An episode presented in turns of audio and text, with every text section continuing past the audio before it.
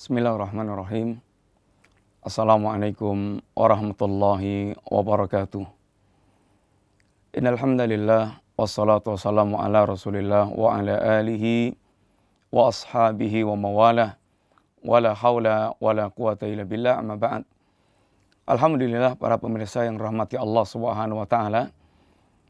Kita kembali berjumpa dalam kajian silsilah akidah, akidah Ahlussunnah wal Jamaah Pembahasan kita adalah Nawakudul Islam. Pembatal Islam yang sepuluh sebagaimana yang disampaikan oleh Syekh Muhammad At-Tamimi rahimahullah taala dan kita telah membahas dua pembatal Islam yang pertama yang pertama asyirku fi ibadatillah kesyirikan dalam perkara ibadah kepada Allah Subhanahu wa taala dan kesyirikan secara umum. Yang kedua, man ja'ala bainahu wa bainallahi wasa'il yad'uhum wa yas'aluhum asy-syafa'ah wa yatawakkalu alaih.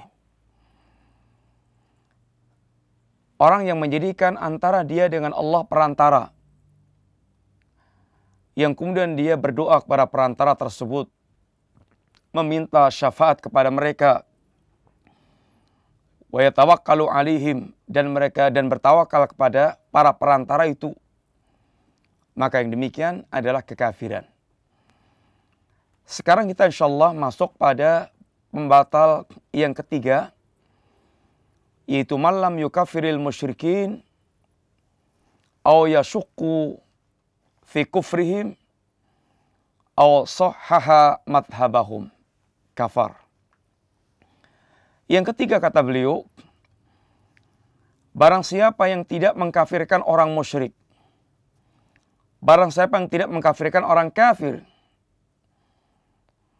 dan atau dia ragu terhadap kesyirikan mereka, terhadap kekafiran mereka, atau mereka membenarkan madhab, pemikiran, aliran, kekafiran, dan kesyirikan mereka. Para pemirsa yang dirahmati Allah Subhanahu wa taala, ini perkara yang sangat penting untuk kita ketahui pula seorang muslim orang yang telah diajarkan bahwa berangkat dari syahadat dia asyhadu an la ilaha illallah wa asyhadu anna Muhammad Rasulullah.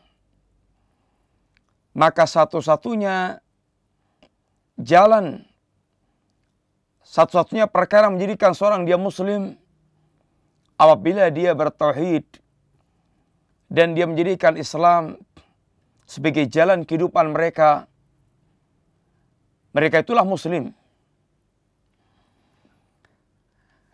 Demikian pula yang perlu kita penting catat di sini, yang sangat penting untuk kita catat di sini, bahwa mengkafirkan itu adalah hak Allah Subhanahu wa taala semata-mata.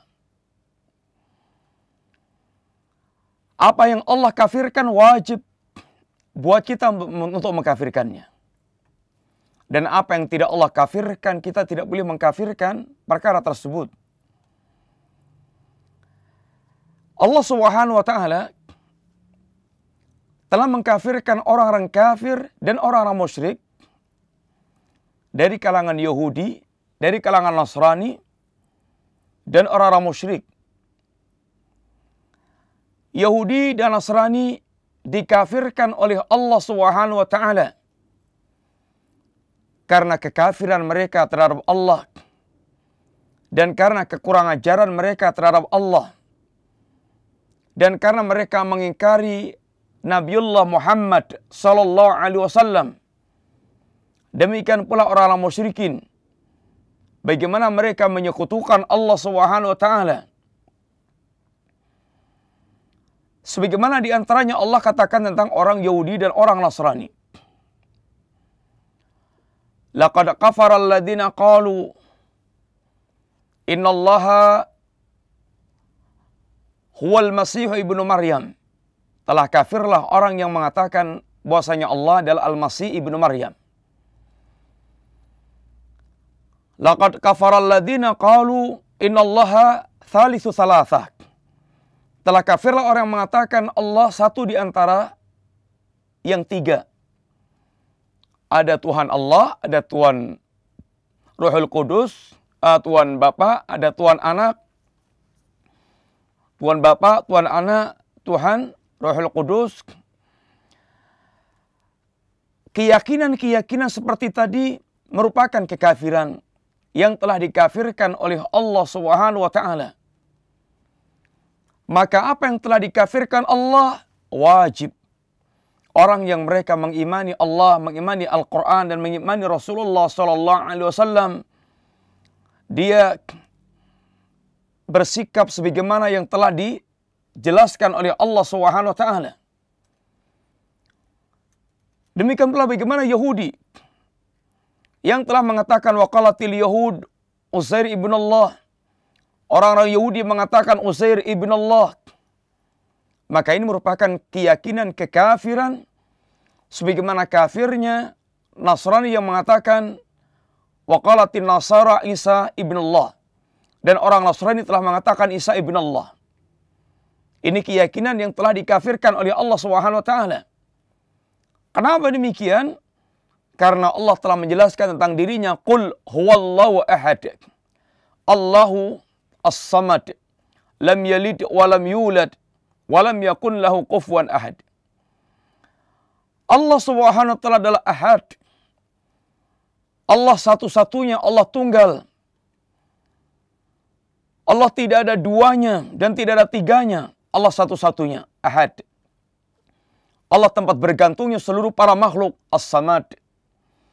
Allah subhanahu wa ta'ala tidak melahirkan dan tidak dilahirkan. Allah satu-satunya. Tidak diturunkan dan tidak berketurunan. Allah satu-satunya. Dan tidak ada yang serupa sama sekali dengan Allah subhanahu wa ta'ala. Para pemirsa yang dirahmati Allah subhanahu wa ta'ala. Maka orang yang mereka berkeyakinan Allah punya anak. Allah satu di antara yang tiga dalam oknum ketuhanan. Maka ini merupakan keyakinan kekafiran. Dan bagaimana lancangnya orang-orang Yahudi terhadap Allah Subhanahu wa taala.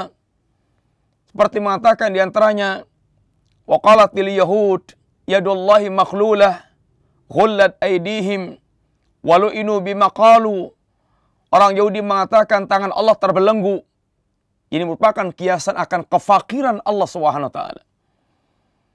Kebakhilan, ini kiasan akan kebakhilan Allah Subhanahu wa taala.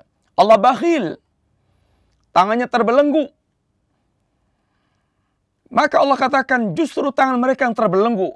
Orang Yahudi terkenal bakhil, bukhala, cara mencari harta dengan cara zalim, dan ketika dia telah memiliki maka dia sangat bakhil, maka ekonomi mereka ekonomi yang tegak di atas riba dan kebakilan, ekonomi kapitalis yang jauh daripada rasa rahmah kepada manusia. Demikianlah ucapan orang Yahudi yang lancang terhadap Allah Subhanahu wa taala. Laqad sami Allahu qala alladziina qalu inna Allah faqirun wa nahnu aghnia. Sungguh Allah telah mendengar ucapan orang yang mengatakan Inallah fakir. Allah subhanahu wa ta'ala adalah fakir. Allah adalah miskin, fakir, kere. Dari mana orang Yahudi lancang seperti ini? Allah dengan bahasa yang Masya Allah.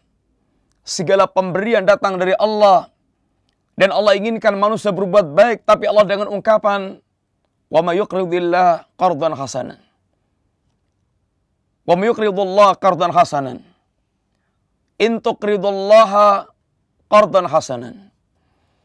Bagaimana Allah Subhanahu wa taala memerintahkan kepada manusia agar mereka berinfak dengan bahasa barang siapa yang mau meminjami Allah Subhanahu wa taala? Ini adalah keutamaan Allah Subhanahu wa taala. Harta semuanya dari Allah. Dan Allah menggugah kita untuk beramal dengan cara Allah menggunakan bahasa agar kita meminjamkan harta kita kepada Allah Subhanahu wa taala. Dan Allah pun akan balas dengan balas yang berlipat ganda lagi. Akan tapi seorang orang Yahudi yang dungu ini mengatakan, "Innallaha faqirun wa nahnu aghnia" dan kita yang kaya. Maka ini kelancangan dan ini kekafiran terhadap Allah Subhanahu wa taala. Sebagaimana pula orang-orang Yahudi dan orang-orang Nasrani yang mereka mengingkari Rasulullah sallallahu alaihi wasallam. Yang Rasulullah merupakan rasul akhir zaman. Merupakan khatamul anbiya war rasul. Merupakan rasul akhir zaman penutup segala nabi dan rasul.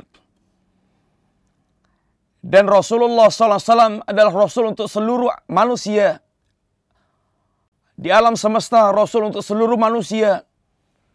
Ayuhan nas, ya ayuhan nas, ini Rasulullah ilaikum.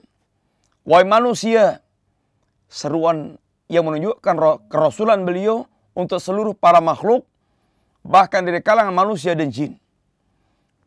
Saya adalah utusan Allah kepada kalian.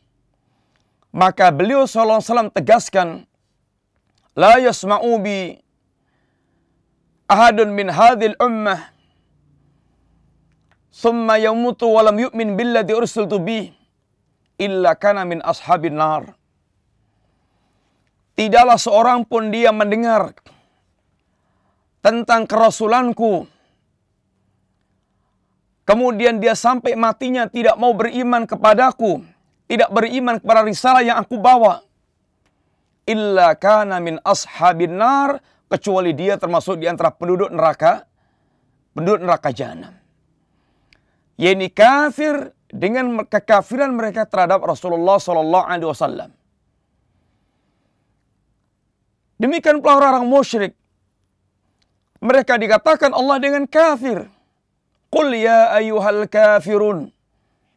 Ayat ini secara khusus ditujukan kepada orang-orang kafir musyrik yang dihadapi Rasulullah Sallallahu Alaihi Wasallam.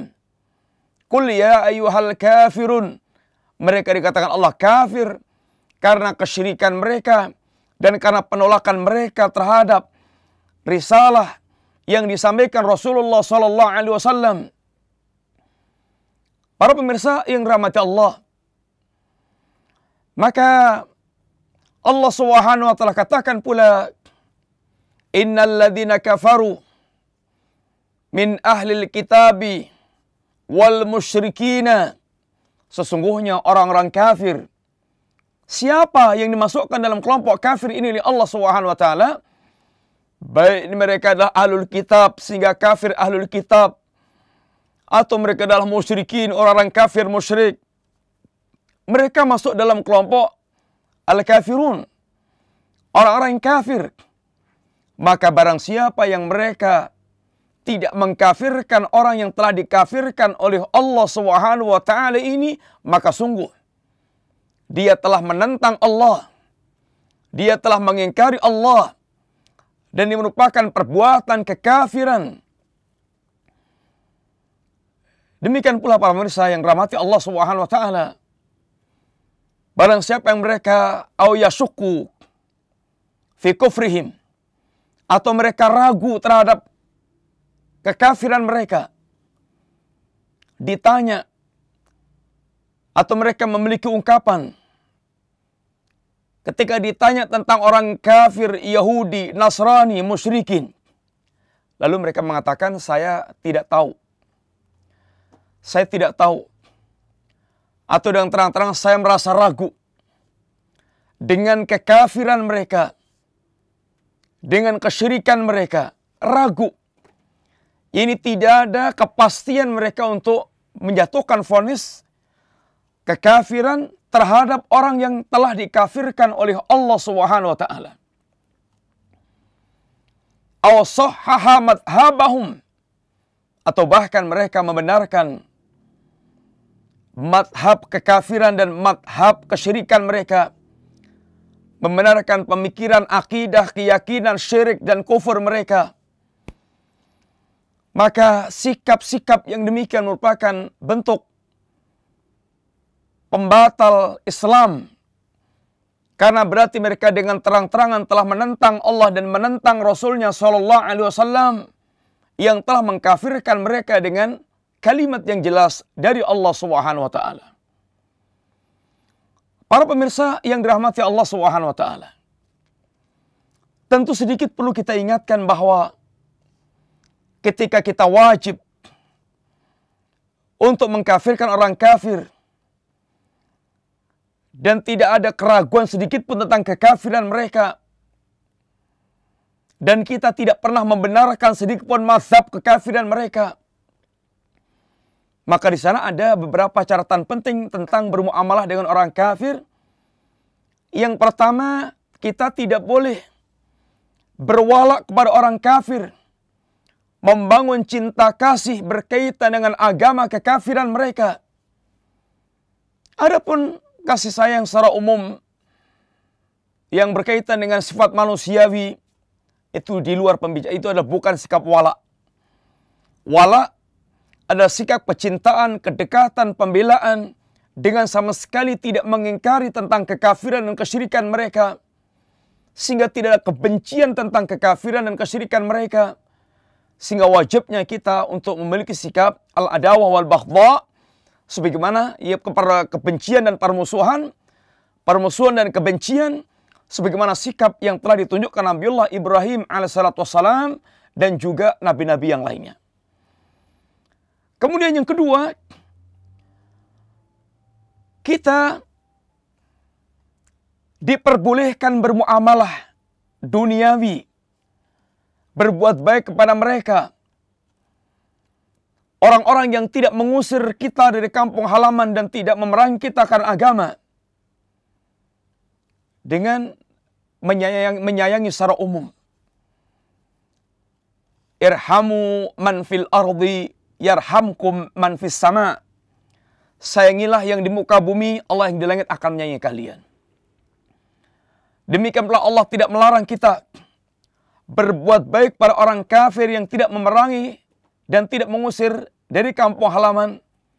La yanhaqumullahu 'anil ladzina lam yuqatilukum fid din wa lam yukhrijukum min diyarikum antabaruhum wa tuqsitu ilaihim.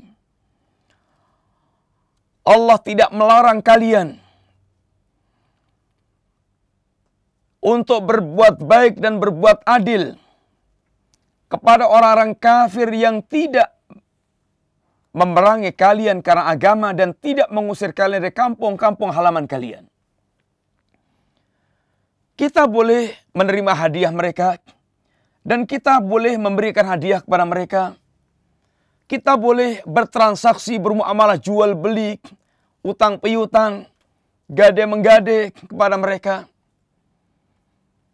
Bahkan kita boleh memakan sembilan mereka Bahkan seorang muslim laki-laki boleh menikahi wanita alul kitab. Akan tapi wanita muslimah tidak boleh dia menikah dengan laki-laki alul kitab.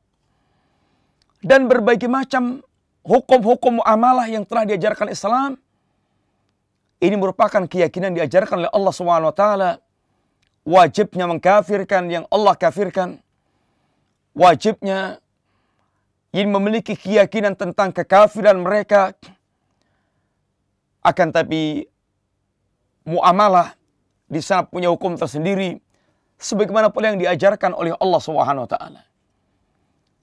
Para pemirsa yang rahmati Allah, itulah pembatal yang ketiga yang setiap kita harus betul-betul waspada dan tidak boleh tergelincir dalam perkara ini karena kita berada di zaman syubhat.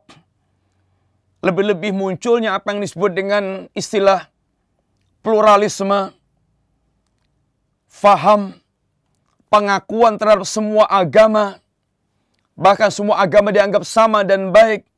Ini adalah keyakinan kekafiran seandainya mereka miliki dalam hati.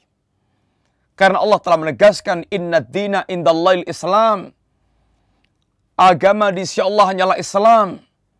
Wa may yabtaghi islami dina fala yuqbala minhu wa huwa fil akhirati minal khasirin. Barang siapa mencari agama selain Islam maka tidak akan ditolak oleh Allah dan mereka akan rugi di akhirat kelak. Sehingga ajaran pluralisme, ajaran kekafiran yang telah diingkari oleh para ulama kaum muslimin dengan nas-nas Al-Quran dan nas-nas As-Sunnah dan dengan kesepakatan ulama kaum muslimin ajaran yang sesat dan menyesatkan mudah-mudahan Allah melindungi kita dari kerusakan akidah yang merupakan kerusakan yang paling berbahaya dari seluruh kerusakan agama kita. Mudah-mudahan Allah memelihara kita istiqamah di atas agama, memperbagi agama kita, menyelamatkan akidah kita hingga kita ketemu Allah ketemu Allah dalam keadaan muslim, muwahid, mukmin dan akan dipersilahkan menjadi ahlul jannah. Mudah-mudahan manfaat. Wassallallahu ala nabiyyina Muhammadin wa ala alihi wa sahbihi. Assalamualaikum warahmatullahi wabarakatuh.